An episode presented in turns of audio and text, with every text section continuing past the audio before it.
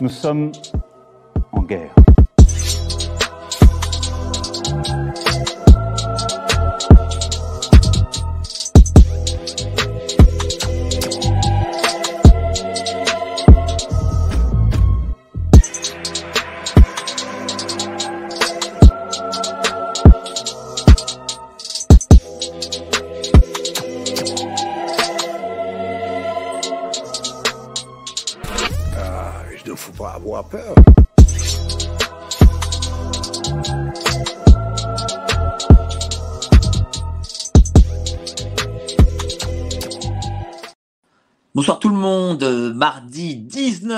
19h, vous êtes sur Géopolitique Profonde, la chaîne qui va remplacer les mainstream. Adieu TF1, adieu France 2, France 3, Géopolitique, bienvenue. Voilà, on prend le pouvoir des médias. Euh, N'hésitez pas évidemment à commander la lettre de Géopolitique Profonde, celle de ce mois-ci. hein. Il y a plein de choses comme auteur Laurent Ozon, Monsieur Plaquevent, Franck Pamgam. N'hésitez pas, en bas en description, vous pouvez euh, vous y inscrire et, et prendre et vous abonner à la lettre de Géopolitique Profonde. Bah tiens, on a perdu, on a perdu notre ami. euh, voilà, on arrive et on perd déjà l'invité. Ne vous inquiétez pas, il revient, il arrive. C'est Eric Fioril que vous connaissez tous. Vous connaissez tous et vous aimez tous évidemment. Bah, où est-il Eric Fioril, voilà. 10 secondes, il a fallu 10 secondes et coupure. Je ne sais pas ce qui se passe, mais il va revenir. Euh, oui, bah, c'est les aléas du direct. hein. C'est le direct, c'est comme ça. Déjà 386 personnes, c'est pas mal, hein, 386 personnes. On est en plein mois d'août. Euh, sachez qu'au mois d'août, nous sommes présents. Tiens, bah, je vais parler un peu des lives de cette semaine, hein, le temps que Eric Fiori arrive. Voilà, donc demain, nous aurons Salim Laibi. Voilà, Salim Laibi. Demain, je sais que vous l'aimez tous, Salim Laibi. On va parler de son bouquin hein, qui est là. D'ailleurs, je l'ai même à côté de moi, tiens, le bouquin de Salim Laibi. Voilà, hein, La fin du monde. Euh, alors, tiens, ben, où est notre ami Eric Fioril? Nous, nous attendons Eric Fioril. Ben, il est avec moi, on a parlé ensemble et là, bim, qu'est-ce qui se passe? Il n'y a plus d'Eric Fioril. Bon, euh, alors euh, c'est bien parce que Eric Fioril n'est pas là, mais du coup ça, ça fait monter, ça fait monter l'audience. Mais en fait, c'est pas un teaser, hein, c'est pas un teaser. On est en live, voilà. Oui, cher Olivier Lagarde, euh, Salim Laibi, euh, héros résistant. Bah, on me dit qu'Alexis Poulain fait 4200 en live. Bah oui, bah, Alexis Poulain, c'est une star. hein. Nous, on essaie d'être euh, d'être au niveau d'Alexis Poulain, ou un tout petit peu. Bon, on n'y arrive pas, mais bon, on essaye, hein, on essaye. Hein. Bon, euh, il est où notre, bon Eric Fioril? Qu'est-ce qui se passe? Ça a coupé, mais ça va venir, ne vous inquiétez pas. Ce n'est pas, euh, ce ne sont pas les forces d'en haut qui nous empêchent. Je pense que c'est euh, peut-être le, réseau orange euh, de notre ami Eric Fioril qui n'est pas très bon. Hein. Bon, vous savez comment ça se passe. Hein. Plus rien ne marche dans ce pays, plus rien ne marche en France. hein. Tout part à volo, tout part à volo, tout tombe dans ce pays. Mais qu'est-ce qui se passe? Pourquoi payons-nous tant d'impôts? Ah oui, tiens, Bassem, on nous demande Bassem. Alors oui, alors Bassem devait venir. Voilà, on a eu quelques soucis, je vous l'avoue, techniques avec lui. Et puis, nous n'avons plus de date, sur, je pense, sur ce mois d'août pour le caser. Mais Bassem viendra, ne vous inquiétez pas. Bassem viendra, il veut venir sur Géopolitique Profonde. Il aime beaucoup Géopolitique Profonde et je le salue. Voilà, hein, je pense qu'il est. euh, il devait être, le, ce jour-là, il devait être euh, euh, les pieds, doigts de pied en éventail à la plage. Donc, on attend euh, notre ami Eric Fioril. Alors, euh, euh, je fais un appel là aux gens du CNT. Si vous êtes auprès, à côté d'Eric Fioril, euh, et réparez-lui sa connexion à Eric Fioril. Réparez-lui sa connexion. Voilà. Qu'il puisse être avec nous. Alors là, franchement, ces ces 15 derniers jours là, on n'a pas eu de chance avec les, avec les, les invités qui ont eu euh, tous, plus, enfin tous, la moitié ont eu plus ou moins des problèmes. Alors, est-ce que c'est les vacances? Est-ce que c'est le mois de juillet, août? Est-ce que c'est la pluie? Est-ce que c'est la ch- sécheresse? Je ne sais pas. En tout cas, euh, vous inquiétez pas, euh, notre ami euh, Eric Fioril arrive.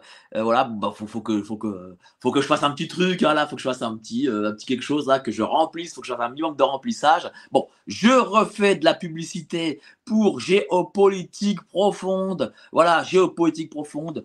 ce mois-ci, Laurent Ozon, Géostratégie, on parle de mondialisme, d'écologie, de club Bildenberg, des secrets du club de Bildenberg. Donc, allez-y, cliquez en description et abonnez-vous à Géopolitique Profonde. Nous ne prenons pas de vacances, nous sommes là, nous sommes là pour vous.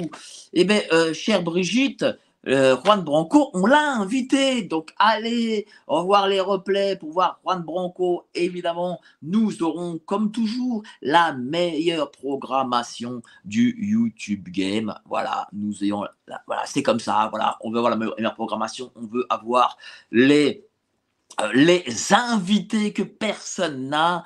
Et tiens, alors, ah ben, vais faire, ah ben, je vais faire une petite annonce, une petite annonce sympathique. C'est Natacha Ray, Natacha Ray revient le samedi 12. Le samedi 12 avec son avocat. Là, ce sera avec son avocat. Donc, du coup, vous aurez euh, tous euh, euh, tout ce qui est juridique. Vous saurez tout sur le procès de Madame Natacha Ray contre les osières et aussi contre euh, la belle Brigitte. La belle Brigitte, vous saurez tout. Ah ben voilà, il revient, Eric Furil revient. Ah bon, alors Eric Fioril, voilà, il revient. Bon, ben, un petit problème technique, on est en direct, hein, c'est pas grave. Pardon, je suis désolé, mais je n'y peux rien. J'ai La police m'a saisi absolument tout mon matériel et donc euh, j'ai un vieil ordinateur ami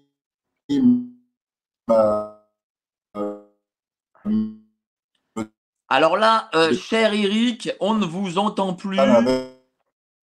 Ah, je ne vous entends pas, cher Eric. Mais qui des fois a des failles.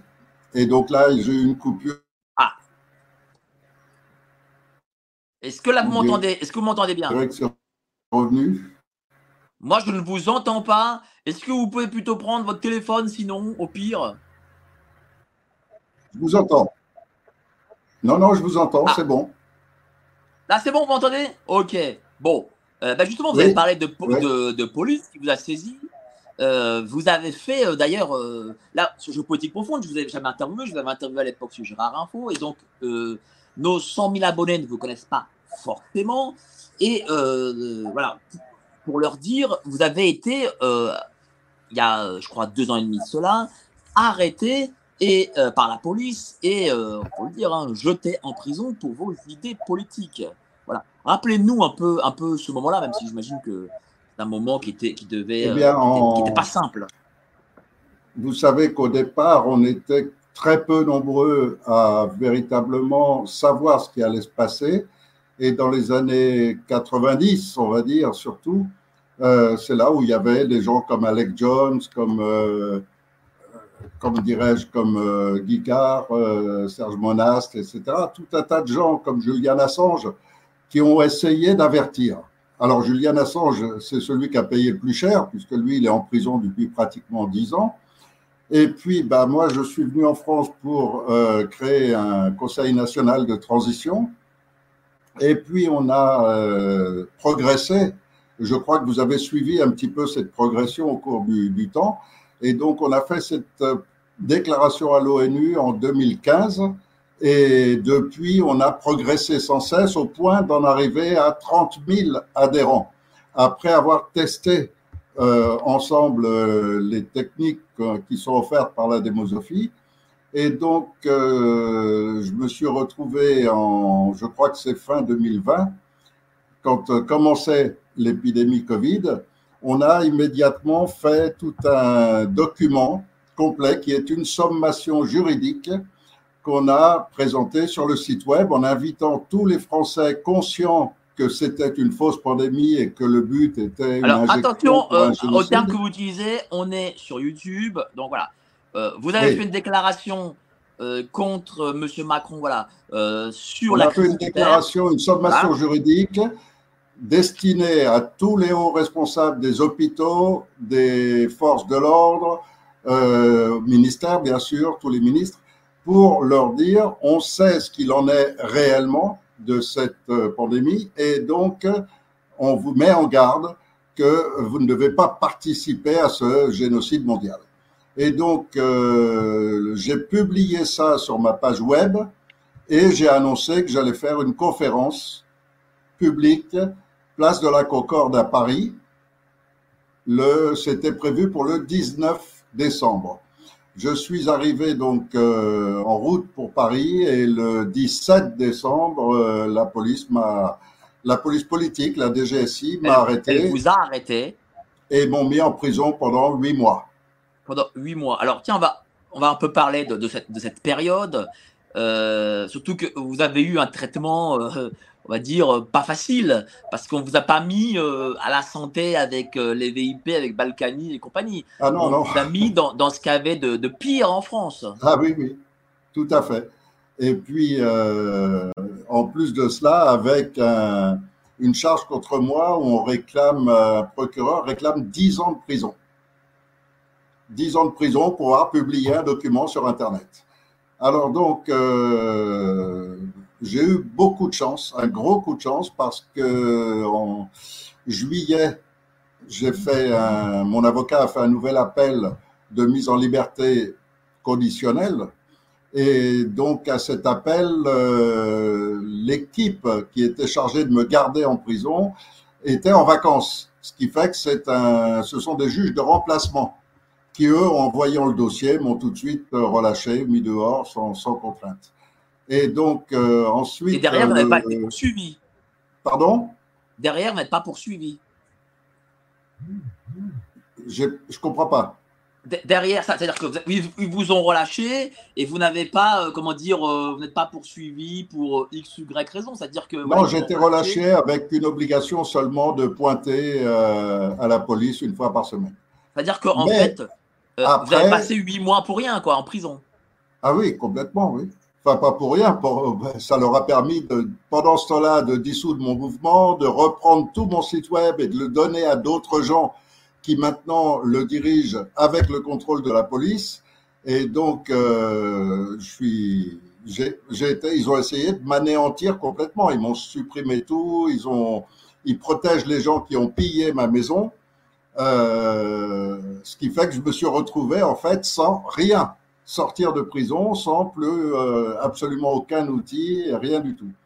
Et donc, euh, ensuite de cela, après les vacances, bien sûr, l'équipe qui était chargée de s'occuper de moi est revenue après les vacances et ils ont commencé à remettre le couvert pour essayer cette fois-ci de m'interner en psychiatrie. Et donc, euh, devant cela, j'ai fui directement, j'ai fui la France et je suis réfugié maintenant à l'étranger, en exil, et toujours euh, sans aucun moyen, mais avec quand même toujours une possibilité de contact Internet qui fait que beaucoup d'anciens membres du CNT m'ont rejoint et ont continué à travailler sur les sujets qu'on met en place. Parce que la situation n'a pas changé. Et puis, entre-temps, quand je suis sorti de prison, j'ai tout de suite essayé au moins de faire connaître la démosophie par les élections présidentielles auxquelles Alors, je me suis inscrit. On va, on va en Et parler. là, de j'ai affronté. On va, Pardon on va en parler. On va en parler tout ça. Ça, ça, ça fera- Ouais. ça va évidemment faire l'objet de, de- de- de questions.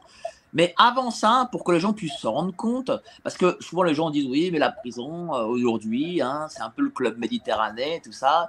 Euh, comment pas du vous, tout. vous avez vécu ces huit mois? Ouais, pas du tout, parce qu'en plus de ça, on, on vous met en cellule avec euh, des gens qui sont. euh, euh, bon, je vais pas. avec des gens dangereux, disons. Et bon, j'ai eu du mal à ce qu'il m'arrive rien. Parce qu'en plus, si vous voulez, quand vous avez 70 ans et que vous vous retrouvez dans une cellule avec des jeunes qui passent leur temps à se faire les muscles et à chercher des bagarres, on n'est pas, on n'est plus dans le, on n'est plus dans le coup à 70 ans, quoi. Donc on est, on peut pas entrer dans ce système là, qui est le système des prisons. Et donc, bah, il faut juste essayer d'échapper à tous ces problèmes et de survivre. C'est juste ah, avant une question d'arriver à survivre. Avant d'y rentrer, vous pensez que la prison, c'était ça? Euh, non, pas véritablement. Bah, non, et puis j'ai une expérience quand j'avais sorti la démosophie dans les années 80, 87 ou 8, euh, il m'avait déjà mis en prison trois ans pour avoir publié ce livre. Et donc, euh, j'avais déjà fait trois ans de prison, donc j'avais une certaine expérience de la prison et j'ai pas, j'ai pu constater qu'il n'y a pas grand-chose qui a évolué depuis.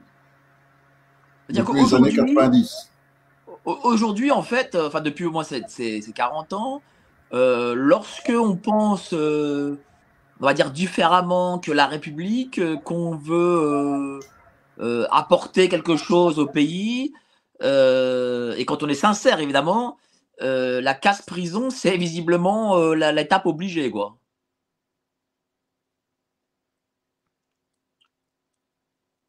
Ah, qu'est-ce qui se passe? Est-ce qu'il y a eu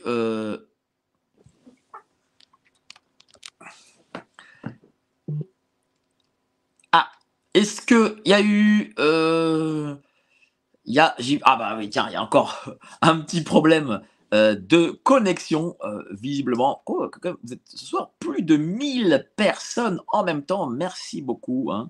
C'est très sympa. alors, on attend. Dites-moi si vous, m'entendez, évidemment. Hein. vous dites si vous m'entendez, vous dites oui, non, oui, je, Mike, je t'entends. Et parce que moi, je ne vois plus. Ah je ne vois plus euh, notre ami Eric Fioril.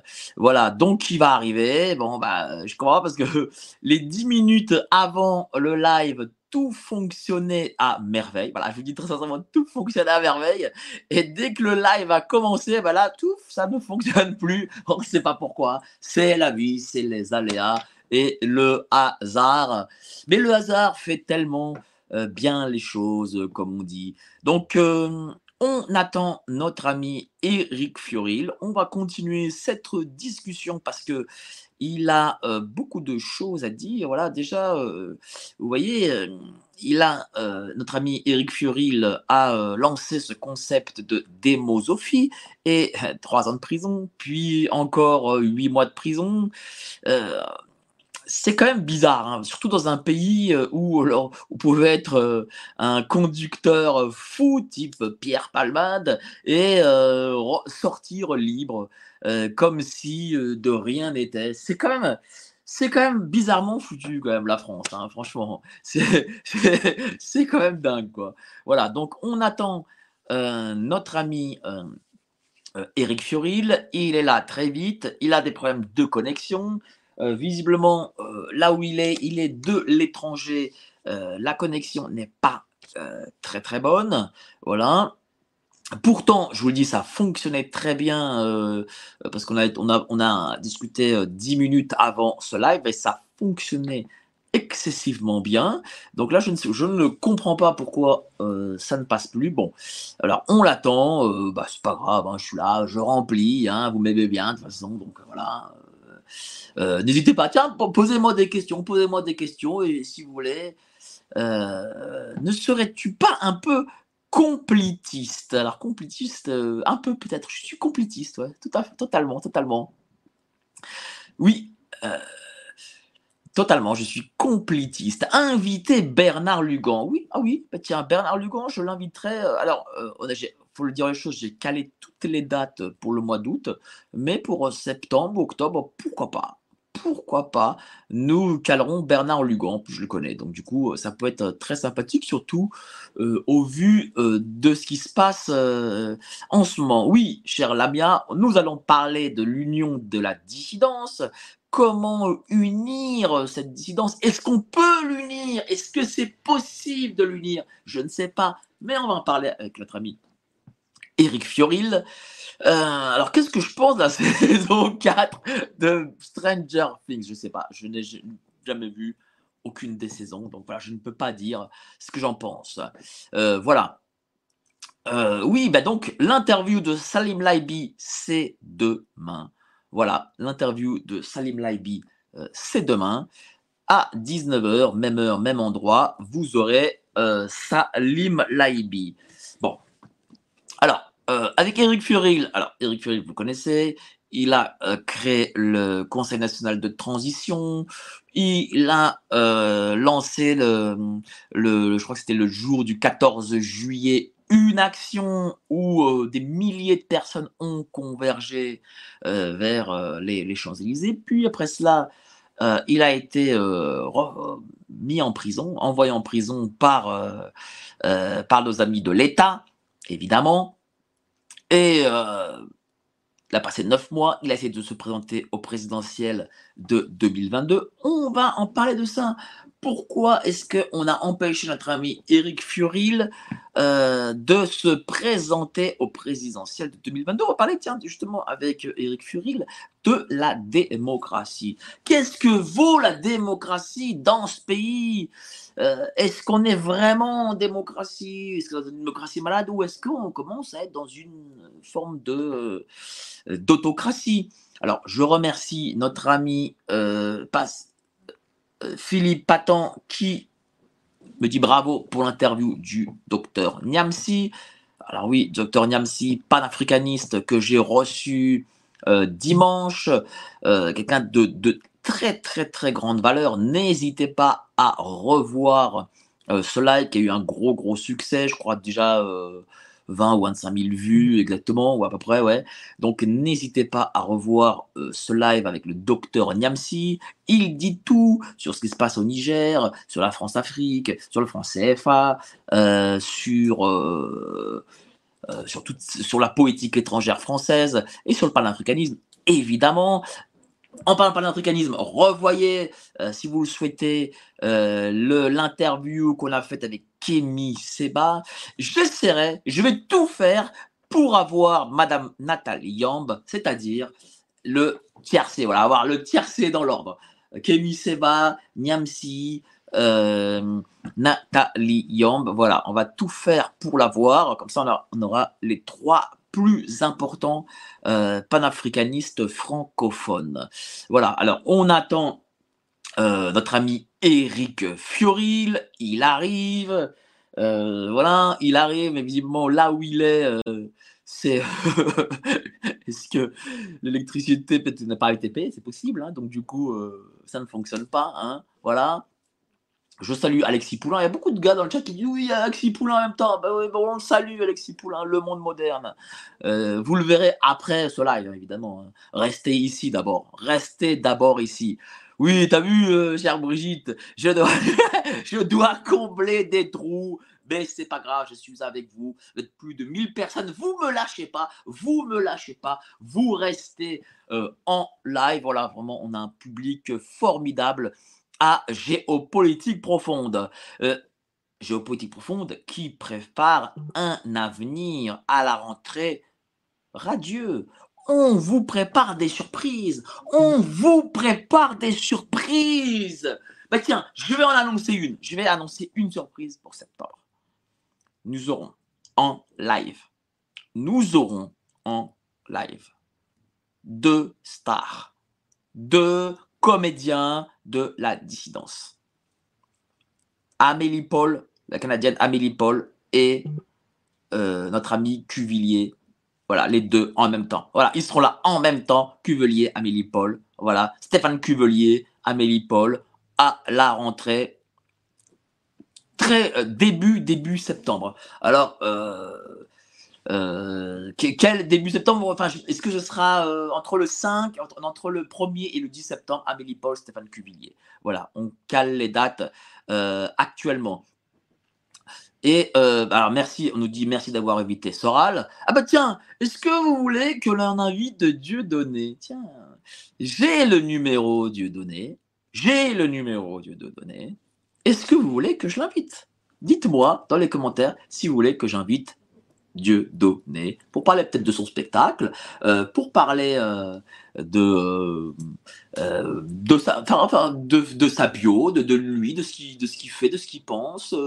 ah ben tiens, de, de, de ce qu'il a fait là, ce pardon là, on va lui en parler, voilà. Donc, bah écoutez, mettez-moi oui, mais dites-moi ou réclamez-le, tiens. dites oui, nous voulons Dieu donné, nous voulons. Si si je reçois beaucoup de, de OK, de oui, on veut Dieu donner, eh bien, je l'appellerai et je l'inviterai. Après, c'est à lui après d'accepter. Mais je vais euh, tout faire euh, euh, pour l'avoir. Ah, bah, les gens me disent oui. Tiens, les gens, les aiment beaucoup Dieu donné, mine de rien. Donc, voilà, on a eu Monsieur Soral, on a eu Dieu donné. on a eu qui encore Tiens, ah, au bon tweet français. Je connais très bien bon tweet français. Mais je ne sais pas s'il veut se montrer. Moi, je fais tout pour qu'il puisse se montrer, pour qu'il puisse dire qui il est. Pour l'instant, il ne veut pas, mais nous verrons peut-être à l'avenir au bon tweet français. En tout cas, je, vois visiblement que les gens veulent euh, euh, Dieu donner. Bon, bah écoutez, le peuple a raison. Bah, je ferai, alors peut-être pas pour septembre, mais peut-être plus pour octobre. Voilà. Euh, n'hésitez pas à dire les, gens que vous voulez avoir aussi sur, sur Jeux Profond. On les amènera, on fera tout euh, pour les amener. Voilà. Hein. Euh, on va aussi amener, euh, voilà, je vous le dis.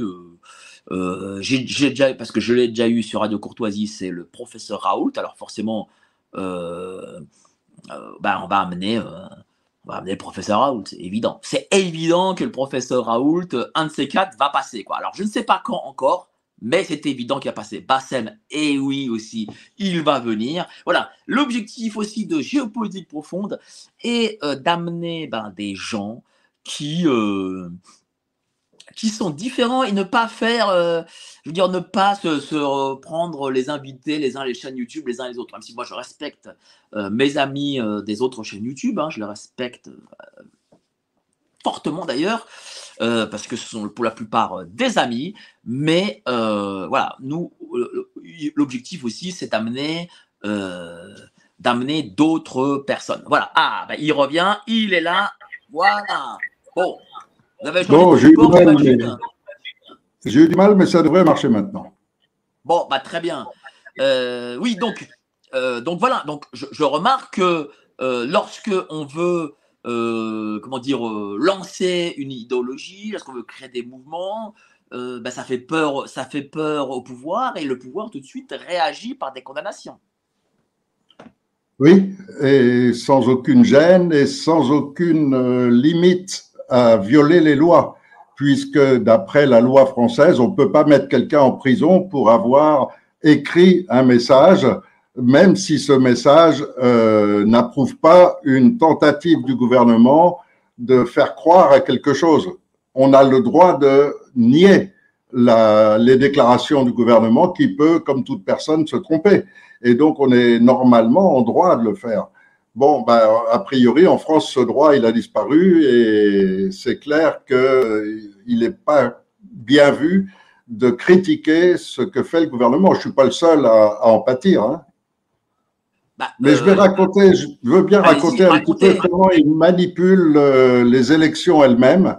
Parce que bien sûr. On, va en parler, parce que, parce que là, ça va, ça va faire l'objet de candidat, candidat au présidentiel de 2022. Justement, après la prison, vous, euh, vous êtes porté candidat au présidentiel de 2022. votre candidature qui était fort intéressante, parce qu'en plus vous avez nombre de gens avec vous qui vous soutiennent, eh bien vous n'avez pas pu vous présenter officiellement. Euh, dites-moi pourquoi. Pourquoi Qu'est-ce qui a empêché euh, votre candidature à ces élections? Alors, euh, après être sorti de prison, je suis sorti donc au 1er août et en septembre, je décide de renouveler. oh là là. Là aujourd'hui, c'est. Aujourd'hui, je sais pas ce qui se passe, c'est pas bon. Là aujourd'hui, là. cette période d'été euh, n'a pas été très bonne hein, avec les invités, mais bon, euh, on fait comme on peut. Donc, je ne sais pas ce qui se passe. Voilà, franchement, je suis vraiment désolé, mais là, c'est vraiment indépendant de, ma volonté. C'est-à-dire que euh, ça ne fonctionne pas chez lui, visiblement, mais bon, on va continuer. Ah, il revient, il revient, si, si, ça fonctionne. Allez, dites, voilà, mais normalement, ça ne devrait pas être de ma faute. Bah écoutez, euh, là, je ne vous vois plus, là. Non, j'ai plus d'image. Je ne sais pas pourquoi. Alors, est-ce qu'il y a un lien quelque Est-ce que vous avez un téléphone? Euh... Faites-le par téléphone plutôt, c'est mieux. Mais j'ai un téléphone qui. Non, j'ai pas de téléphone euh, pour appeler la France. Enfin, j'ai pas un téléphone euh, normal.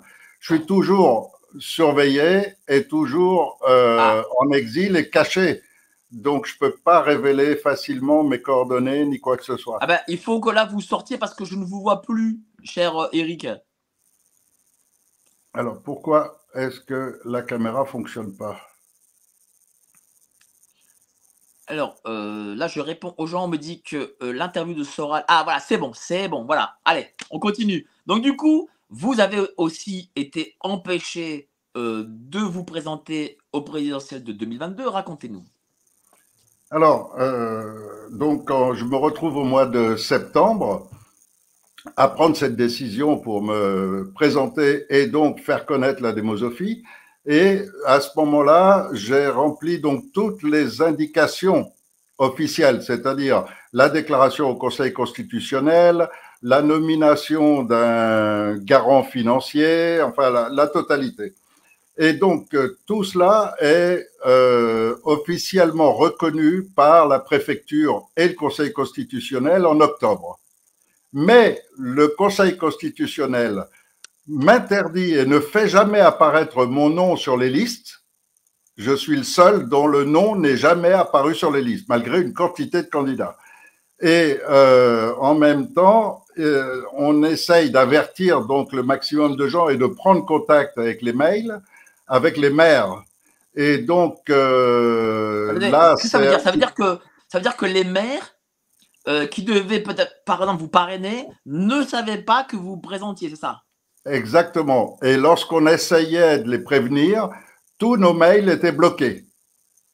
Et donc, en changeant quatre fois de, de fournisseur de boîte mail, à chaque fois, systématiquement, que les envois étaient faits pour avertir les maires et leur donner les, la position euh, du CNT, euh, on a pu, on a réussi à avoir quelques mails qui sont, euh, qui, qui sont parvenus à destination, mais la grande majorité n'est jamais arrivée. Et donc, on était systématiquement bloqué par le fournisseur de mails qui euh, disait que nos mails pouvaient pas arriver, etc. Bon. Donc, si vous voulez, ils bloquent la possibilité de contacter les maires et en même temps euh, ne font pas apparaître mon nom sur les listes. Et donc, nous ont tenus complètement à l'écart. Et c'est seulement trois semaines avant le dernier jour qu'ils ont commencé à faire apparaître mon nom sur la liste. Entre-temps, on a quand même, par, les, par euh, tous nos adhérents, réussi à prendre quelques contacts directs avec des maires et on a eu deux signatures. Mais, bien sûr, le système exige 500 et si on n'est pas référencé dans une loge maçonnique, on n'a aucune chance d'obtenir les 500. Et donc, euh, peu importe, toujours est-il que ça a permis de relancer un petit peu la machine, de faire, euh, de rappeler à tous les anciens adhérents que le CNT est toujours euh, existant, même si aujourd'hui il est sur le site d'Hémosophie, puisque l'ancien site est maintenant contrôlé par la police et par les quelques personnes qui ont euh, participé avec la police à m'évincer. Et donc, euh, le Enfin, avant, ça, avant ça aussi, vous avez participé à une sorte de primaire euh, citoyenne. Alors, j'ai participé à une primaire citoyenne donc, à Montpellier, Oui. qui était organisée, je ne sais plus par qui. Il y avait beaucoup de monde et sur euh, l'ensemble des candidats, j'ai obtenu 70%. Et les 30% qui restent étaient partagés entre les différents candidats. Donc, euh, je crois que ça aussi, ça a fait très peur euh, aux dirigeants, aux politiciens, parce qu'ils ont vu qu'effectivement, le concept est un concept qui est apprécié des gens, qui est apprécié de tout le monde, en fait. Et quand on l'a mis en plus en activité concrètement, à la place de la République, on a un autre système, et cet autre système mis en place a fonctionné à merveille. À merveille. On l'a tenté d'une fois, une première fois lors d'un procès qu'on a organisé à Milan, ensuite lors d'un congrès à Girona, et ça a été à chaque fois un succès absolument énorme. Et donc, euh, il est clair que on revient avec le concept de la démosophie, on revient à ce schéma initial qui est un petit peu l'origine qui m'a amené un jour. à- pourquoi vouloir vous présenter au présidentiel en sachant que le, système n'allait pas vous laisser y aller, quoi? Ah ben, parce que c'était le moyen de faire connaître la démosophie, de faire connaître le Conseil national de transition en rappelant surtout que c'est la seule autorité légitime en France, d'après la Constitution française, le bloc de constitutionnalité pour être plus précis. Et donc, c'était l'occasion de le faire et je n'ai jamais caché que je me présentais pour abolir la République et la remplacer par ce système. Et je ne l'ai pas caché au maire et je l'ai caché à personne. Et donc, j'ai fait toutes les déclarations, toutes les vidéos que j'ai faites à cette époque-là étaient faites dans ce sens. Pour bien et les retours de, les retours de certains maires. Euh, Comment euh, Alors, vous avez eu deux signatures, mais d'autres maires, j'imagine, vous ont aussi contacté. Qu'est-ce qu'ils vous ont dit euh, à la suite de votre candidature?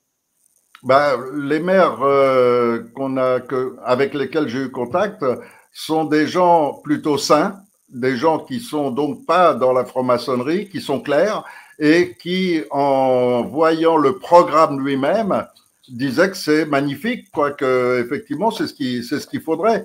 Mais ils ont eux-mêmes des pressions par la police politique, ils ont des pressions par les loges maçonniques, ils ont des pressions par il y a un président du conseil, un président régional euh, du conseil régional qui m'a appelé pour me dire que c'était pas la peine qu'on aille voir les maires de son, de toute sa région, car il les avait prévenus que en aucun cas ils ne devaient donner la, leur signature, sinon leur supprimer complètement les subventions. Donc les maires sont tenus par l'argent, ils sont tenus par les subventions qu'on va leur donner ou pas leur donner, et s'ils font un faux pas tel que d'approuver quelqu'un qui est hors du système de la République, eh bien, ils seront privés des subventions. Donc, euh, effectivement, ça a été une période dans laquelle on se rend compte complètement à quel point le système est totalement euh, manipulé de A à Z, à tous les niveaux. Malgré tout, à la suite de ça, ça vous a permis de, de, reformer euh, votre mouvement. Vous avez, j'imagine, des, des, adhésions qui sont arrivées. Et, et après ça, qu'est-ce que, qu'est-ce que vous êtes dit? Vous êtes dit, tiens, l'élection, ça ne fonctionne pas. Euh, je dois changer de nouvelle stratégie. Euh, voilà, comment, ça s'est passé euh, intellectuellement? Ben, je, je reste toujours sur un schéma de base qui est celui peut-être qui un jour m'a amené à faire tout ce que j'ai fait. C'est je déteste et je supporte pas l'injustice, l'inéquité. C'est pour moi quelque chose d'insupportable. Et en analysant un petit peu tout l'ensemble de la civilisation humaine, car depuis les années 90, quand j'ai pris conscience qu'il y avait une, euh, un génocide mondial qui était programmé et un génocide grave puisqu'ils espèrent faire disparaître euh, plus de 90% de toute l'humanité. Quand euh, j'ai découvert tout cela, ça m'a amené à la réflexion complète de pourquoi est-ce qu'on est dans un système comme celui-là. Et ce système qui est parfaitement représenté par cette forme pyramidale, euh, montre depuis l'origine des temps, l'espèce humaine a toujours été basée dans tous ces schémas, la totalité, que ce soit militaire, territoire, que ce soit social, politique, à tous les niveaux ou dans le travail, au principe que ce que vous avez détermine votre valeur, ce que vous possédez, non pas ce que vous êtes, mais ce que vous avez. Ça, c'est un premier schéma. Et le deuxième schéma, c'est tout ce que vous avez, vous l'aurez à condition d'écraser quelqu'un d'autre. C'est-à-dire qu'il faut que tout le monde soit en permanence en compétition. Regardez simplement l'histoire de France. On glorifie les rois qui ont, réussi à conquérir des territoires. On glorifie tout ce qui est domination. Et ce système de domination permanente de l'humain sur un autre humain, que ce soit au niveau des territoires, de la politique ou du travail, simplement, les gens dans les emplois cherchent à passer devant les autres, à passer au-dessus. Et ce principe de domination a amené un petit groupe de gens au XVIIe, XVIIIe siècle à se dire, bah, on va devenir les maîtres du monde parce qu'on possède l'argent, la banque, et on a un nouveau concept qui va permettre d'y arriver. Ce concept, c'était euh, le principe de la religion sans nom, qui existe depuis l'Antiquité, mais qui a continué en cachette et en secret. Et pour ces gens, c'était de se servir de l'argent comme outil pour dominer toutes les religions, pour les pénétrer, pour utiliser la cupidité. C'est-à-dire qu'ils utilisent les bas instincts de tous les êtres humains. On a tous en nous des faiblesses. On a la cupidité, l'égoïsme, la jalousie. On a tous ces... Et soit on évolue assez pour les contrôler, soit les gens les plus faibles se laissent facilement tenter par ces choses-là. Et donc, lorsqu'ils ont lancé leur secte à cette époque en offrant des orgies, en offrant la libération du sexe essentiellement, ils se sont aperçus qu'ils avaient énormément de succès. Et ce succès les a amenés à créer un petit mouvement avec une association de trois personnes. Le plus connu, c'est Adam Weishaupt. Ensuite, vous avez Jacob Frank, qui est le, celui qui a trouvé l'expression institutionnelle de la religion sans nom, donc que d'autres appellent la religion sataniste, et le premier dirigeant Rothschild, qui lui a fourni les fonds. Et l'association entre les trois leur a permis de commencer à créer d'abord les clubs de Jacobins pour pénétrer toute la franc-maçonnerie et tous les mouvements déviés des Templiers, parce que les Templiers ont été interdits en France, mais seulement en France. Ils ont continué au Portugal, en Espagne, partout, et surtout en Allemagne avec les chevaliers teutoniques. Et donc, euh, en pénétrant cela, ils ont pénétré toute la franc-maçonnerie.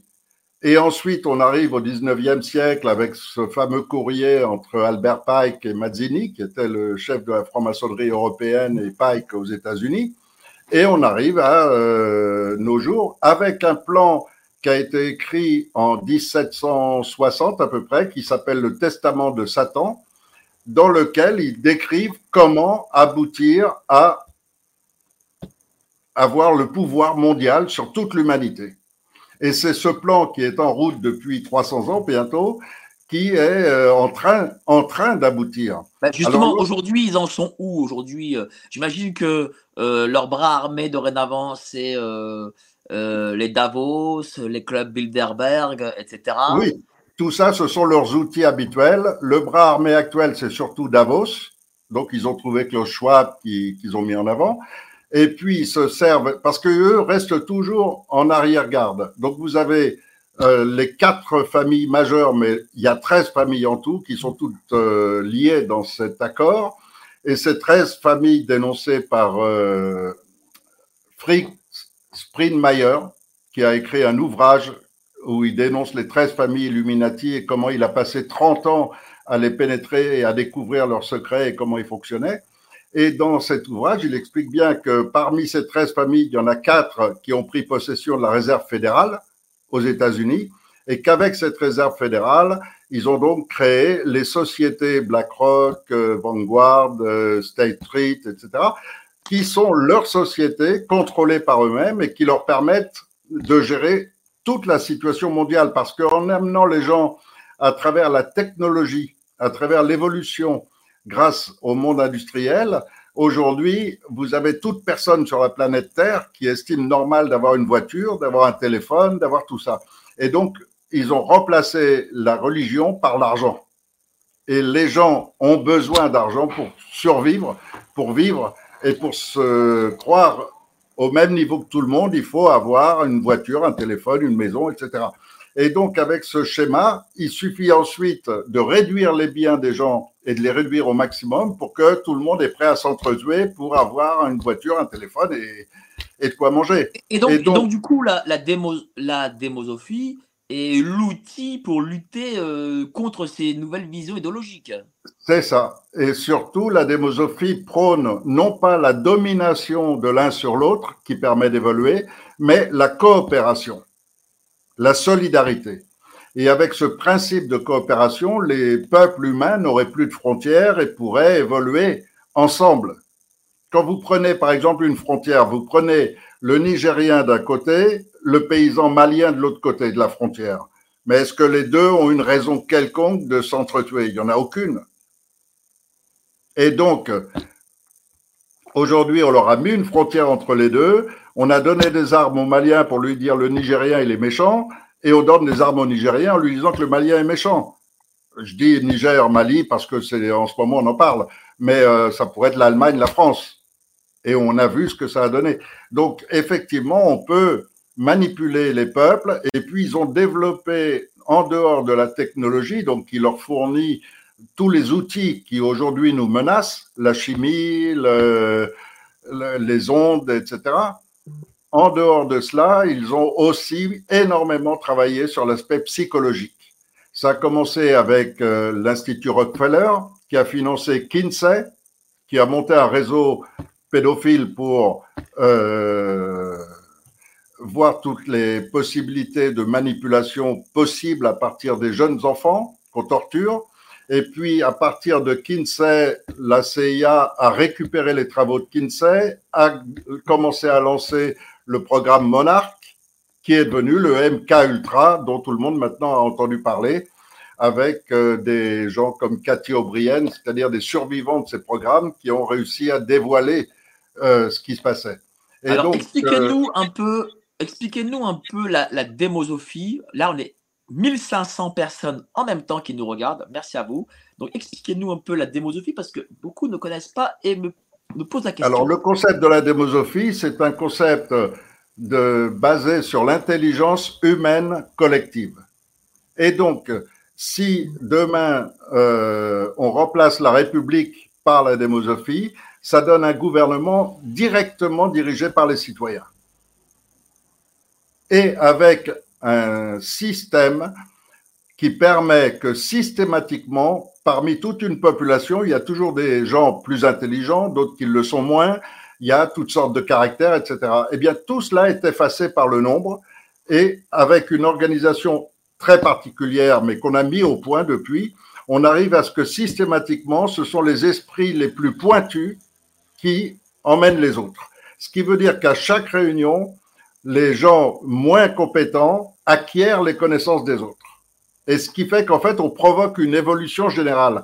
Et en fait, tout cela est exactement l'inverse du système scolaire, puisque le système scolaire. Vous, ce que vous voulez faire, c'est que, c'est que chacun monte dans, en compétence, si je puis dire, euh, alors que aujourd'hui la République et l'éducation nationale veut que chacun baisse en compétence. C'est ça, tout à fait, tout à fait. Et donc c'est exactement le système inverse de celui de l'éducation nationale, mais aussi au niveau des humains. Donc le schéma est très simple. Toutes les corporations toutes les professions, tous les euh, religieux et tous les groupes sociaux élisent ou mettent en place ou choisissent ou déterminent celui parmi eux qui peut participer à la gestion du pays. Ça représente un groupe de sages d'environ 70 à 80 personnes. Ces 70 à 80 personnes ont toutes dépassé le cadre de l'intérêt économique et social car elles ont plus de 60 ans. Et ça, c'est extrêmement important. Quand vous voyez des jeunes de 30, 40 ans, ils sont là pour faire une carrière dans la politique, pour profiter des magouilles, etc. Donc, là, on évite tout cela et on évite toute forme de corruption possible. Et ce conseil de sages n'est pas là pour diriger le pays. Il est là pour appliquer les décisions que prend le peuple. Et ça, c'est le grand bouleversement énorme le peuple lui-même prend ses décisions et ce conseil de sages ne dirige plus le pays. Il est là pour appliquer ce que décide le peuple. Et donc, j'ai fait une réunion avec euh, je ne sais combien de personnes sur, par exemple, l'éducation nationale, ce qu'il faut pour le bien des enfants, pour qu'ils soient heureux, que l'école soit profitable et qu'ils en sortent instruits. Eh bien, on a vite constaté qu'effectivement, c'est le schéma qui permettrait de redresser la France assez rapidement, déjà au niveau de l'intellect. Et dans ce schéma, vous avez des gens très pointus, vous avez des gens moins, etc. Mais quand les réunions se déroulent, ils aboutissent à une conclusion et le rôle du Conseil de sages, c'est ensuite de l'appliquer. Mais je comprends pourquoi euh, les, les élites, entre guillemets, euh, veulent vous faire taire, parce que un, vous voulez euh, rendre l'intelligence au peuple avec l'instruction. Euh, oui, mais par tous les moyens. Hein. Aussi, par exemple, en évitant les vaccins. vous, voulez, les rendre souverains alors que la souveraineté, voilà quelque chose que les élites détestent. Tout à fait. Tout à fait. Mais en plus, ça joue aussi sur beaucoup d'autres éléments, puisque en fait, notre société humaine est aujourd'hui attaqué de toutes parts. C'est par la chimie, par les ondes, par euh, les guerres, les menaces de guerre civile, etc. Et déjà, ce qui les dérangeait énormément, c'est qu'on avait annoncé, ça fait maintenant depuis 2016, que j'ai fait des vidéos annonçant, attention, il est prévu pour 2020 une pandémie mondiale. Et le fait que je prévenais avant, ça fait qu'il y a des dizaines de milliers de gens en France qui étaient informés, qui savaient que c'était une fausse pandémie et qui n'ont pas accepté l'injection. Et donc déjà, pour, euh, déjà pour ça, je dérange énormément. Ah, alors évidemment, euh, on sait tous ce qu'il en est de ça. Euh, là actuellement, on a eu, parce que je voudrais, parler aussi un peu de politique intérieure, on a eu des émeutes. Et qu'est-ce que vous en avez pensé, vous, d'extérieur? Tiens, Qu'est-ce que vous, de l'extérieur, vous pensez de la France actuelle, euh, de ce qui s'y passe? Même si, enfin, je sais que vous ne regardez pas spécialement la télé et tout ça, mais j'imagine que vous entendez ce qui s'y passe. Qu'est-ce que vous en pensez? Ben, on, on sait depuis longtemps que les quartiers, c'est-à-dire les banlieues des grandes villes, disposent de tout un réservoir de jeunes qui sont peu instruits et qui sont faciles à manipuler. Et donc, il y a un accord entre notre gouvernement, Israël et le Qatar pour envoyer depuis là-bas des imams avec des faux Corans. Et ces faux Corans leur servent à manipuler ces jeunes. Et grâce à cela, on sait qu'il y a tout un réservoir qui est prêt à déclencher une guerre civile. Et donc, nous, ce qu'on essaye de faire, c'est d'empêcher cette guerre civile. Et pour l'empêcher, on a énormément de musulmans avec nous on a beaucoup de juifs aussi, et qui comprennent tous ces schémas, qui les connaissent, et donc qui savent prévenir, qui savent avertir ces gens et essayer de tout faire pour empêcher ces manipulations, parce que les manipulations, au fond, viennent de notre propre gouvernement. Et donc, ben notre propre gouvernement peut à tout instant déclencher une autre affaire Naël, faire tuer un gamin, n'importe quoi, pour que ces populations se lèvent contre la police. Et donc les émeutes qu'il y a eu étaient en réaction directe avec cela, mais ils auraient pu le faire à une échelle beaucoup plus grande et beaucoup plus importante. Or, nous, on a agi sur le terrain avec des gens qui sont en lien avec nous, des policiers, des gendarmes et surtout des militaires, qui, eux, ben, ben sont intervenus pour euh, calmer les choses. Justement, et c'est pour ça que ça n'a pas dépassé trois jours.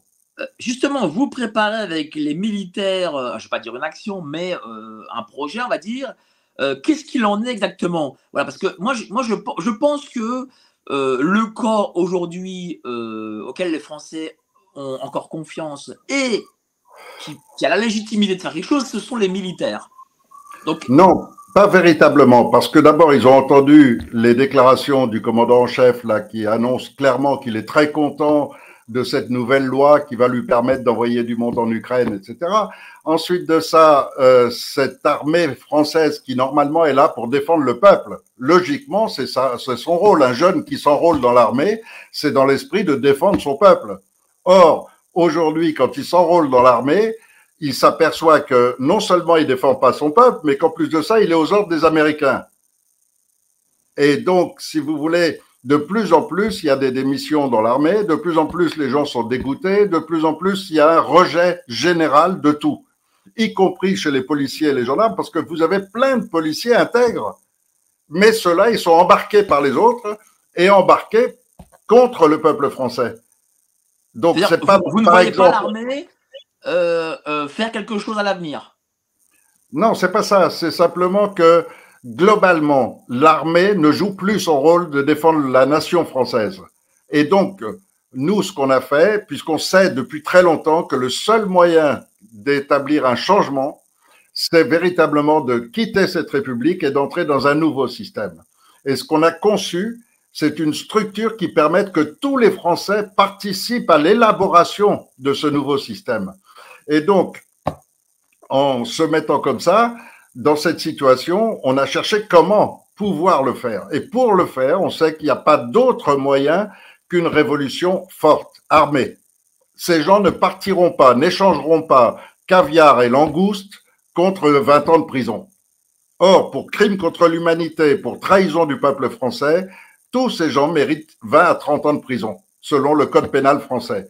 Et donc, il n'y en a aucun d'entre eux qui va échanger son caviar et ses sorties aux chandelles pour euh, aller en prison. Ce qui fait qu'on sait qu'il n'y a pas d'autre moyen que la force.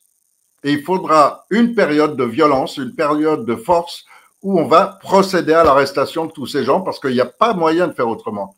Il n'y a aucun accès par les élections.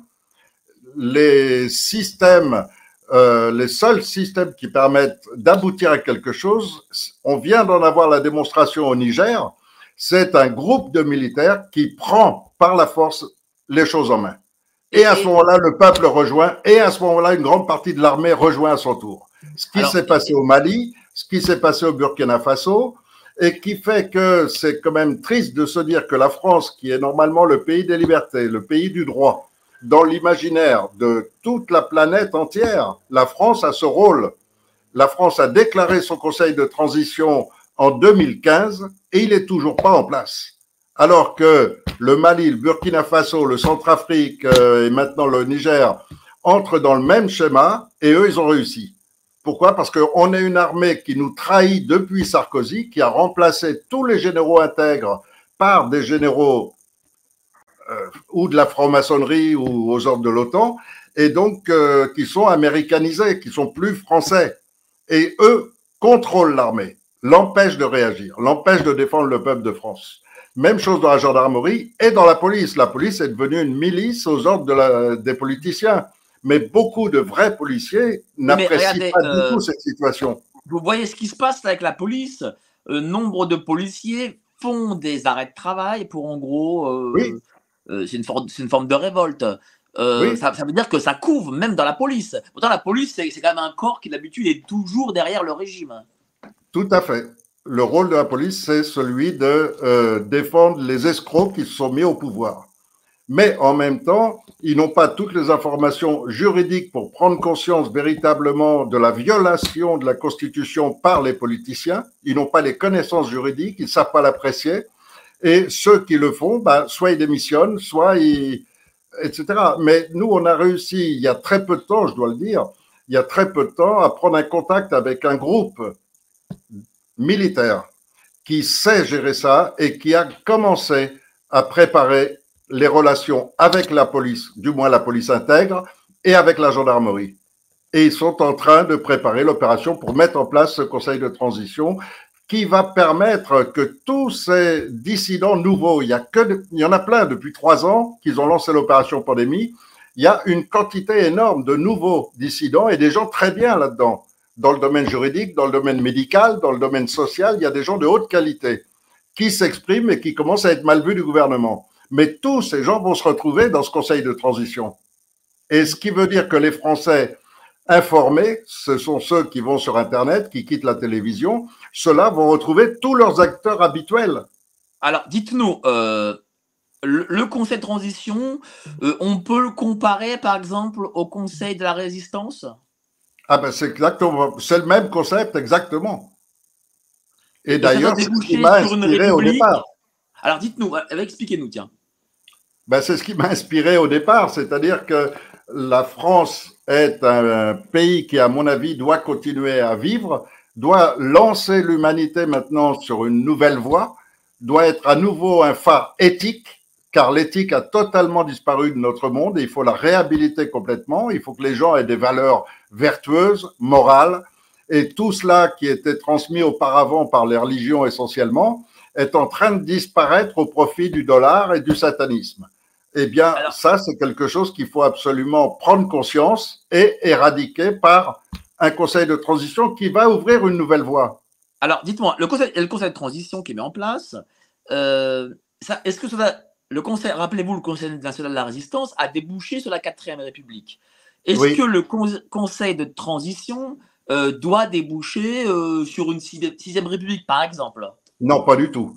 Euh, le terme république est très désagréable parce que ça fait partie de tous ces mots qui ont été totalement déviés par les politiciens. Si on prend le terme d'origine, res publica, ça veut simplement dire la chose publique, donc le bien commun. Alors ça, oui, ça reste. Mais le terme république est devenu un système politicien. Et c'est ce système qu'il faut absolument abandonner. Et donc, ça va déboucher naturellement sur la démosophie, c'est-à-dire l'intelligence humaine collective, où toutes les décisions sont prises globalement par le peuple. Pour vous donner un exemple, demain, il y a une décision importante à prendre. Est-ce qu'on continue les mouvements LGBT dans les écoles? Est-ce qu'on continue à essayer d'influencer les garçons à devenir des filles? Et à se faire opérer C'est une question aujourd'hui majeure. On invite 2000 personnes, on leur expose tout avec des chirurgiens, avec tous ceux qu'ils souhaitent entendre, qui sont des spécialistes du sujet, des psychologues, etc. Et quand ils auront entendu tout le monde, ils prendront leur décision. Imaginons qu'ils prennent une décision disant désormais, le mouvement LGBT, les drag queens sont interdites dans les écoles françaises.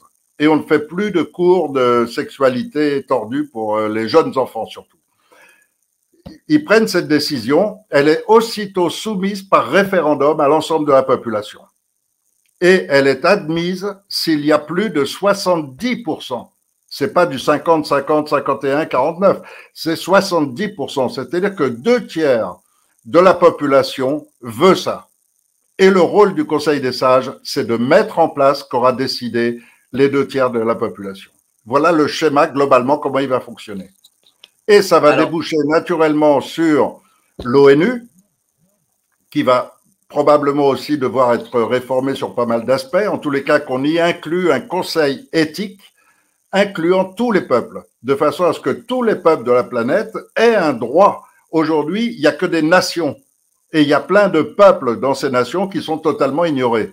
Or, ils ont une langue, une culture, un droit de vivre, un territoire à eux, et ces gens ont le droit d'exister. Alors, il y, a aussi une chose euh, que vous savez, c'est que euh, la, France a non perdu beaucoup de sa souveraineté au profit euh, de l'Union européenne. Quelle est l'attitude à avoir justement avec cette Union européenne? Ah ben, de toute façon, dès l'instant où ce conseil de transition est mis en place, on n'est plus dans l'Union européenne, on n'est plus dans l'OTAN, puisque dans l'Union européenne, on a eu un référendum par lequel on a dit que non, on voulait pas dépendre de l'Europe et que ensuite de ça, c'est une violation constitutionnelle effectuée par Sarkozy qui nous habite quand même dans l'Europe malgré notre refus. Donc, de toute façon, si on n'est jamais entré dans l'Europe juridiquement et légalement parlant, il n'y a aucune raison d'en sortir. Donc on n'est pas dans l'Europe, c'est tout. Et l'OTAN, c'est la même chose. Sarkozy a voulu nous mettre sous le contrôle des Américains, mais les Français n'ont jamais été consultés, n'ont jamais eu le droit de, de, donner leur avis. Or, les Français ne veulent pas être commandés par les Américains. On est Français, on a nos valeurs, notre culture, ça nous appartient et on va essayer de faire valoir à travers ce conseil de transition les valeurs éthiques qui sont en train de disparaître chez tout le monde à cause de cette influence américaine. Alors, l'influence américaine fait que euh, nous sommes euh, avec eux euh, et quasiment même co-belligérants sur la guerre Russie-Ukraine. Oui. alors justement, on a fait un, une réunion à ce sujet quelle est la position qu'on doit prendre et la réaction unanime, là je parle de 100% des Français qui ont participé, est on n'a rien à faire là-dedans. On n'a pas à prendre parti ni d'un côté ni de l'autre. Donc on est neutre. On n'a rien à voir avec euh, une guerre qui se déroule entre le Vietnam et le Laos. Pas plus que l'Ukraine, la Russie. Ça ne nous regarde pas.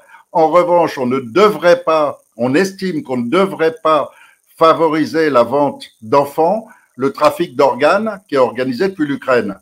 Mais ça, ça nous regarde en France. On refuse cela et on va condamner les médecins qui euh, se servent des organes euh, ukrainiens, qui se servent de... On va condamner les réseaux qui amènent les enfants ukrainiens en France, etc. Mais parce que on est contre le système du satanisme. Et donc, si on est contre le satanisme, on est contre l'exploitation des enfants, on est contre les cérémonies sacrificielles, les réseaux pédocriminels, etc. Mais, mais, alors, euh, bien sûr, et euh, euh, ce qu'il y a, c'est qu'il y a beaucoup d'organisations de, qui, qui sont à peu près sur la même longueur d'onde que vous, malheureusement, et ça, les gens nous le disent tout le temps.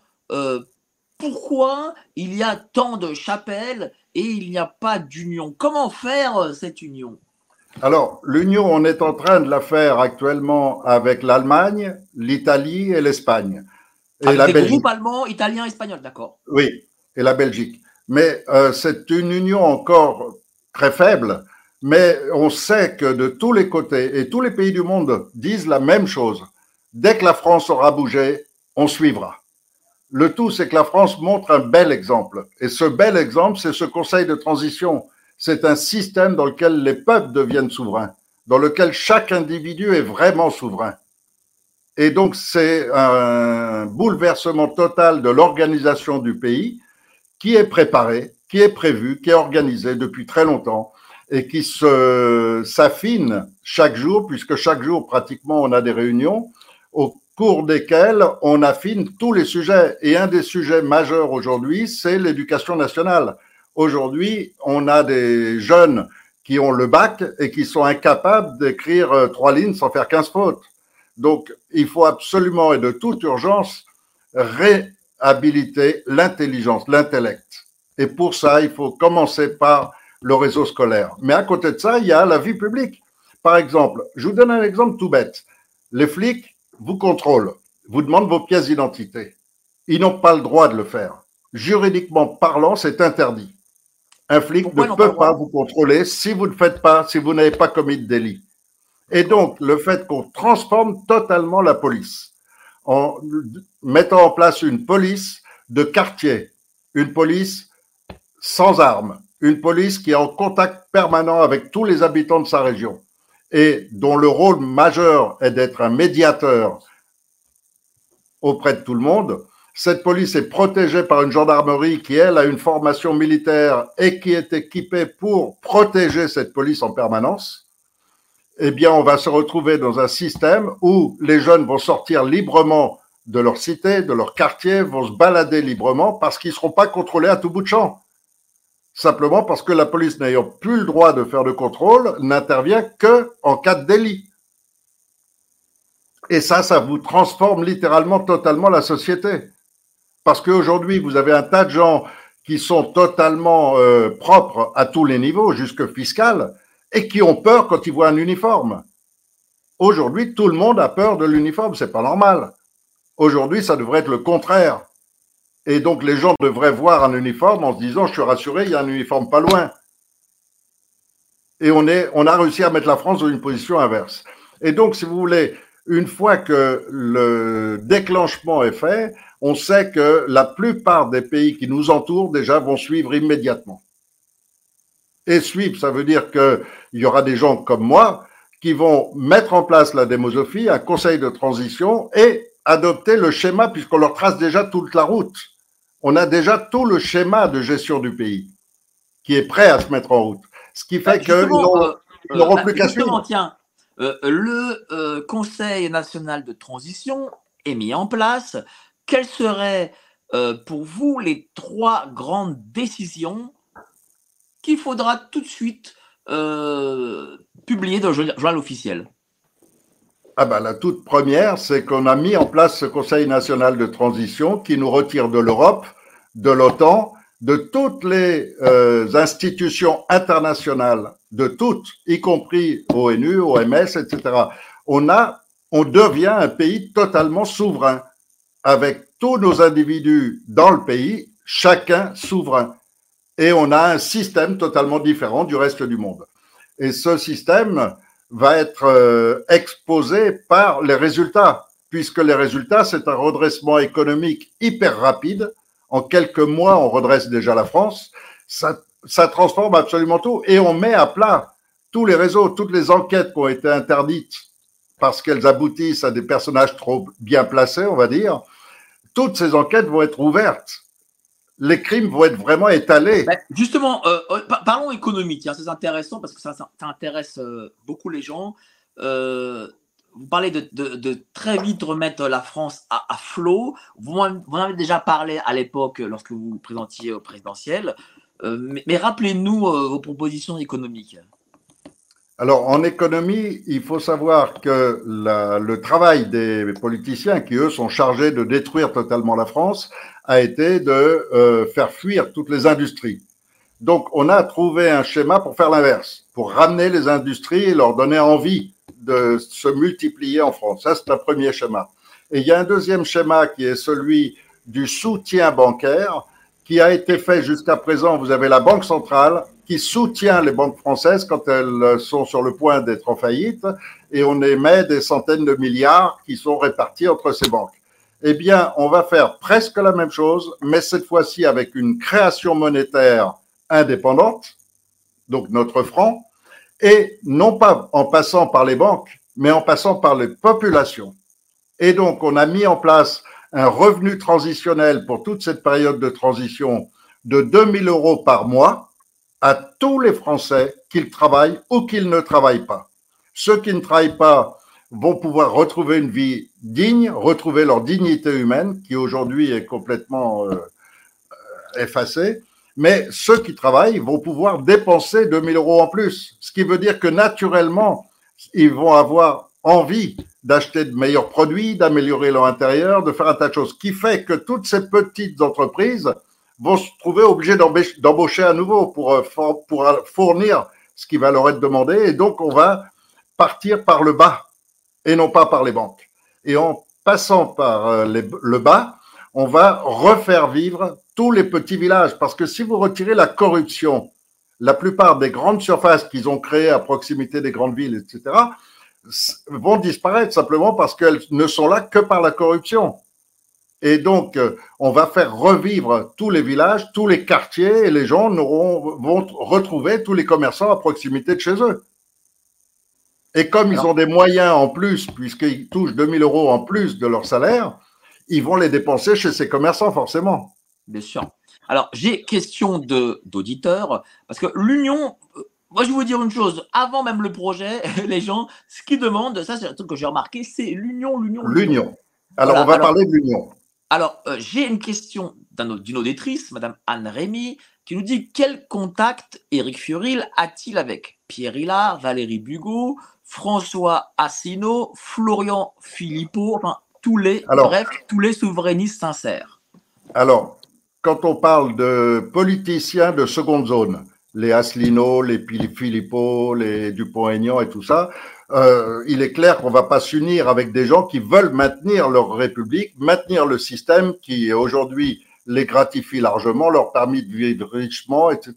Donc il est clair qu'on va pas s'associer avec des gens comme ça. Après, vous me parlez de Valérie Bugot. Oui.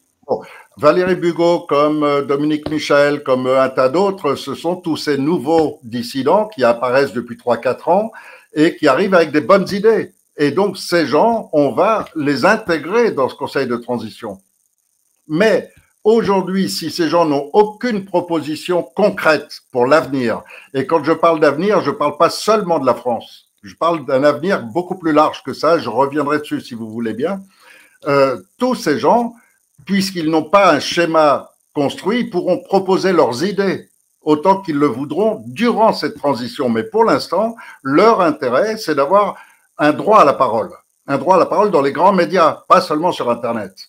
Et ces grands médias, le Conseil de transition va leur fournir et leur permettre de s'exprimer. S'ils pensent que ce Conseil de transition n'est pas la formule idéale et qu'ils ont mieux, ben, ils pourront l'exprimer. Ben, justement, et on, sera tous euh, volontaires pour adopter quelque chose de mieux. Euh, justement, comment on réforme ces médias? Comment on fait pour que euh, ce ne soit pas 10 milliardaires qui possèdent l'ensemble des médias français? Tout à fait. Et donc, c'est pour ça que on a des lois en France et on va simplement appliquer la loi. La loi dit que tout ce qui est utile à l'ensemble de la population doit être nationalisé ils n'avaient pas le droit de privatiser les téléphones, le gaz, l'électricité, les communications, etc. Tout ça doit être nationalisé. Et donc, on va complètement prendre la main sur les médias par les nationalisations. Et là, c'est véritablement le peuple de France qui dispose de ses propres moyens de communication. Oui, parce qu'aujourd'hui, on le voit, euh, c'est une petite caste qui, euh, hormis les milliardaires, bien sûr, qui sont là, mais, mais c'est aussi une petite caste d'élite de la rive gauche qui contrôle tout ça et qui, se, donne la parole et qui de temps en temps donne la parole à une, à une forme, entre guillemets, d'opposition contrôlée. Oui, exactement ça. Alors, je, parmi les gens que vous parlez, vous parliez donc de Valérie Bugot. Je trouve qu'elle a un schéma intellectuel qui est bon et donc elle est bienvenue au, au Conseil de transition. Ce qui est dommage chez tous ces gens-là. plus votre caméra. Votre caméra, je sais pas, elle a implanté. Mais bon, c'est pas grave, on continue, tout ça on entend, c'est le plus important. En tous les cas, ce qui est dommage, alors voilà, je clique ici. Ah voilà, c'est bon. Ça devrait la Alors, remettre. Vous étiez Non. presque. Non. Alors, voilà, je crois que ça doit être là. Allez-y. Voilà, c'est bon. C'est bon, vous êtes là. Donc oui, Valérie Bugot, en effet, euh, quelqu'un que je connais bien, que j'ai reçu très récemment, euh, qui a... Alors, elle est très bien, euh, elle a des idées Droit. qui sont. Elle a des idées positives, elle a des bonnes connaissances, mais elle est tellement impressionnée et influencée par ses études et sa formation qu'elle ne sait pas sortir d'un schéma pyramidal. Et elle reste dans un schéma comme celui-là, où encore une fois, on va se retrouver dans une- un système très proche de celui qu'on a actuellement. Mais elle pourra toujours le proposer après. À côté de ça, ses connaissances et ses compétences sont utiles à la transition. Et donc, elle est invitée au même titre que les autres à y participer. Ce que je ne comprends pas de la part de beaucoup de ces nouveaux dissidents qu'on a vu apparaître depuis 3-4 ans, ce que je ne comprends pas, c'est que si on veut se lancer dans la dissidence, pourquoi ne pas regarder ce qui existe et ce qui concrètement représente un vrai changement? Pourquoi ne pas s'y intéresser et essayer de se mettre en avant personnellement? C'est pas utile. Aujourd'hui, l'utilité, c'est de se fondre dans la masse des dissidents et d'unir toutes les idées constructives. Et ça, c'est ce qu'on fait avec le Conseil de transition et qu'on est malheureusement les seuls à faire. Les autres sont toujours prêts à dire on fait l'union si vous me rejoignez. Et on retrouve toujours des têtes qui sont là à se dire moi d'abord et vous me rejoignez. C'est dommage parce Ouais. qu'ils empêchent. C'est vrai que toute tout le monde réagit comme ça, ça c'est vrai. Et c'est pour ça que malheureusement, on n'avance pas. Non, on n'avance pas, il n'y a aucune union qui se fasse réellement. En revanche, il y a des gens qui ont euh, suivi, les, par exemple, les travaux de, de Jean-Dominique Michel, ou les travaux de Valérie Bugot, ou les travaux de, bon, je ne vais pas les citer tous, mais qui suivent ça et qui se disent c'est bien, il y a de bonnes idées, et qui nous rejoignent et qui nous transmettent ces idées. Donc on les utilise. Les idées elles-mêmes et les compétences elles-mêmes ne sont pas perdues. Mais c'est dommage pour ces gens qui ont sûrement beaucoup plus à donner, qui viennent pas le donner avec les autres. C'est dommage. Ben, euh, tot- totalement. En plus, moi, je vous verrais bien aussi, euh, je vous verrais bien rejoindre auprès de vous euh, notre ami Étienne Chouard, qui a aussi un peu les, qui a Oui. sur votre logique. Vous parliez et- et de ça- Pierre ça prouve, Pierre Hillard, qui est également très, très Pierre Hillard, bien sûr. Bon, on va Et pas citer tous les noms, mais il y a d'énormes qualités dans la dissidence. Oui. Il y a beaucoup de gens de, de qualité. En fait, euh, tous les gens de qualité, vous les trouverez pas au gouvernement. vous ne les trouvez que dans la dissidence, malheureusement.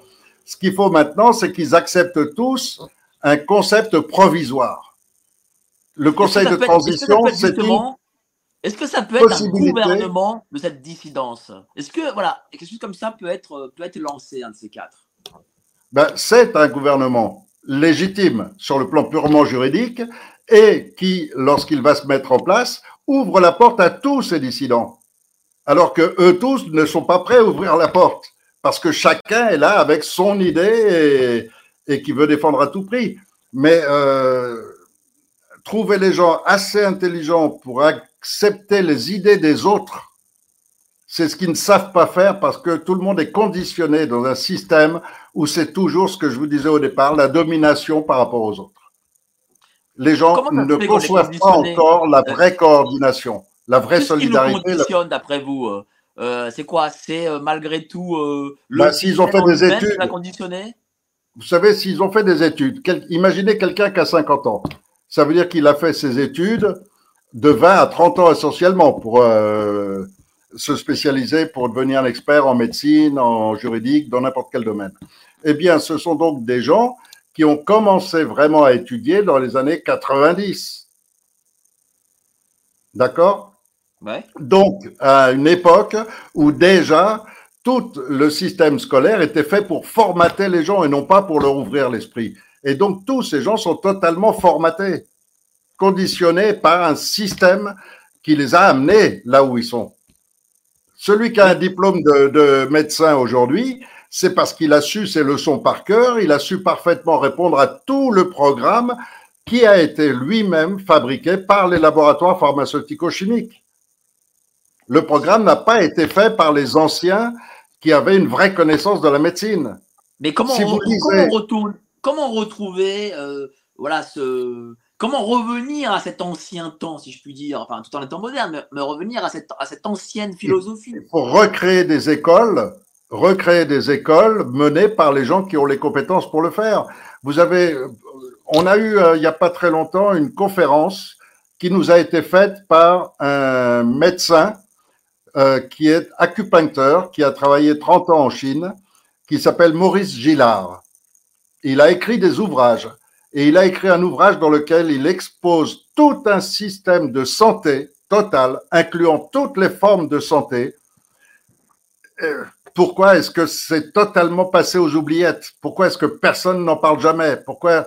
Voilà. Et donc, le gros avantage qu'on a, c'est de d'unir des gens comme cela. Et ces gens-là peuvent demain recréer une école de médecine qui va être totalement différente. Donc il faut revoir tout notre système d'éducation. Regardez la magistrature. Aujourd'hui, la magistrature est totalement corrompue. Mais vous avez des gens intègres dedans quand même, même s'il en reste pas beaucoup. Mais avec ces gens-là, il suffit de modifier certaines choses dans le système judiciaire actuel pour qu'ils ne puissent plus être corrompus, ce qui serait déjà un très grand pas en avant, et ça, on peut le faire tout de suite et en même temps créer une nouvelle école de magistrature et que l'école de droit soit totalement différente. Aujourd'hui, vous avez demandé à n'importe quel avocat, il vous dira que la totalité des textes de loi, ça lui remplit une bibliothèque. Et on vous dit que nul n'est censé ignorer la loi. Comment voulez-vous faire pour mémoriser des centaines de milliers de pages? C'est impossible. Donc, il y a un mensonge, il y a des dichotomies permanentes dans tous les domaines. Et avec ça, on provoque chez tout le monde une forme de dissonance cognitive qui fait que les gens sont de plus en plus bêtes, ont de moins en moins de capacité à réfléchir, de moins en moins de capacité à interpréter les choses correctement, etc. Regardez le code pénal. Chaque fois qu'une loi vous dit oui, vous avez une autre un peu plus loin qui vous dit non. Et donc, euh, ce système de code pénal et de loi tel qu'il est fait aujourd'hui permet au juge d'interpréter tout ce qu'il veut comme il veut et dans tous les sens.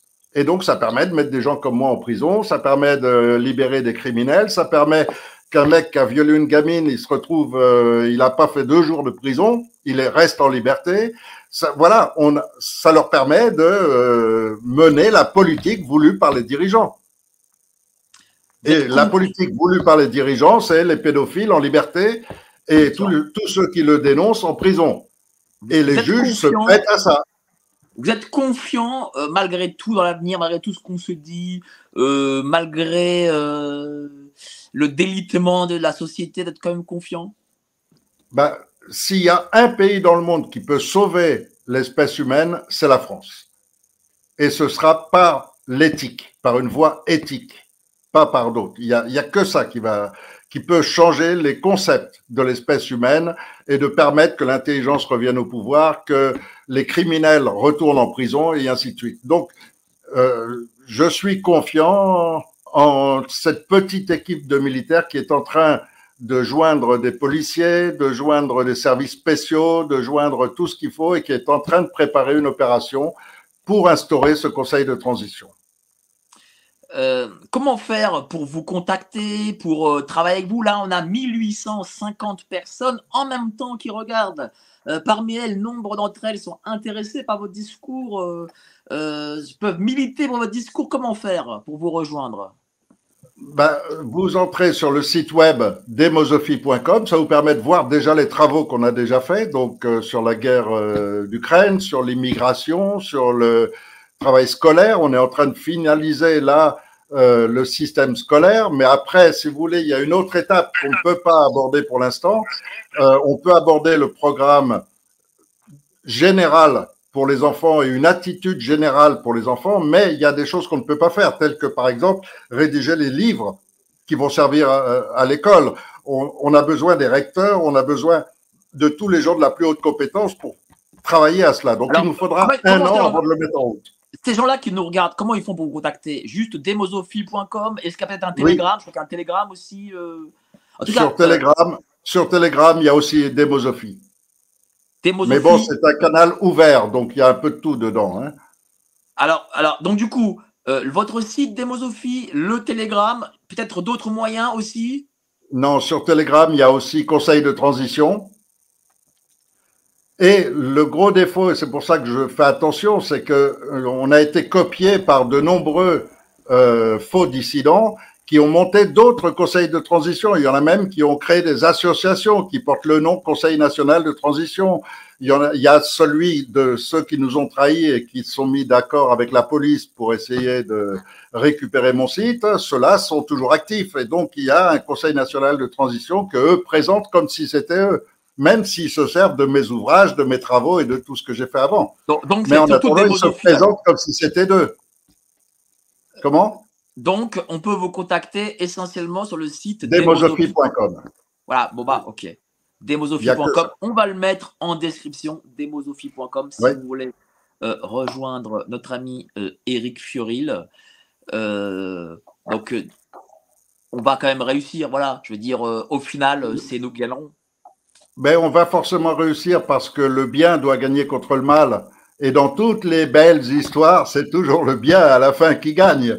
Et donc, on est dans une belle histoire. Une belle histoire parce que grâce à ces gens, il y a quand même, euh, même si leur tentative fait beaucoup de dégâts, beaucoup de morts, beaucoup de souffrances, surtout pour les enfants, euh, ça permet quand même un éveil général qui fait que la société humaine peut repartir sur d'autres bases. Je fais partie de ces gens qui ont beaucoup été passionnés par l'archéologie et les recherches antiques. Et a priori, il y a déjà eu une civilisation humaine dans les années 25 000 ans environ avant euh, ce jour, et que cette civilisation est arrivée à un tel niveau technologique qu'elle s'est autodétruite totalement, jusqu'au point d'en arriver à un effacement presque total, avec quelques points de survivance sur la planète de groupes humains qui ont qui confectionnent ce qu'on appelle nos, nos préhistoriques. Mais euh, notre civilisation, elle repart réellement depuis 3000 ans, on va dire, 3 4000 ans. Et depuis qu'elle repart, elle a découvert qu'avec la parole, il fallait aussi l'écriture pour transmettre le savoir. Et petit à petit, elle a fait ses pas en avant jusqu'à arriver à nos jours où, grâce à la technologie et au développement, on en arrive maintenant au quantique. Avec le quantique, on découvre encore d'autres euh, possibilités, etc. Et je crois que l'humanité peut franchir ce cap. Alors peut-être que on pourrait échouer comme la précédente et euh, se retrouver à l'âge de pierre, mais peut-être qu'on peut réussir à convaincre l'ensemble de l'humanité qu'il vaut mieux vivre en association et en coopération et qu'on est capable de construire des choses extraordinaires si on le fait tous ensemble. Mais tant qu'on essaye de se monter les uns sur les autres, on n'arrive à rien.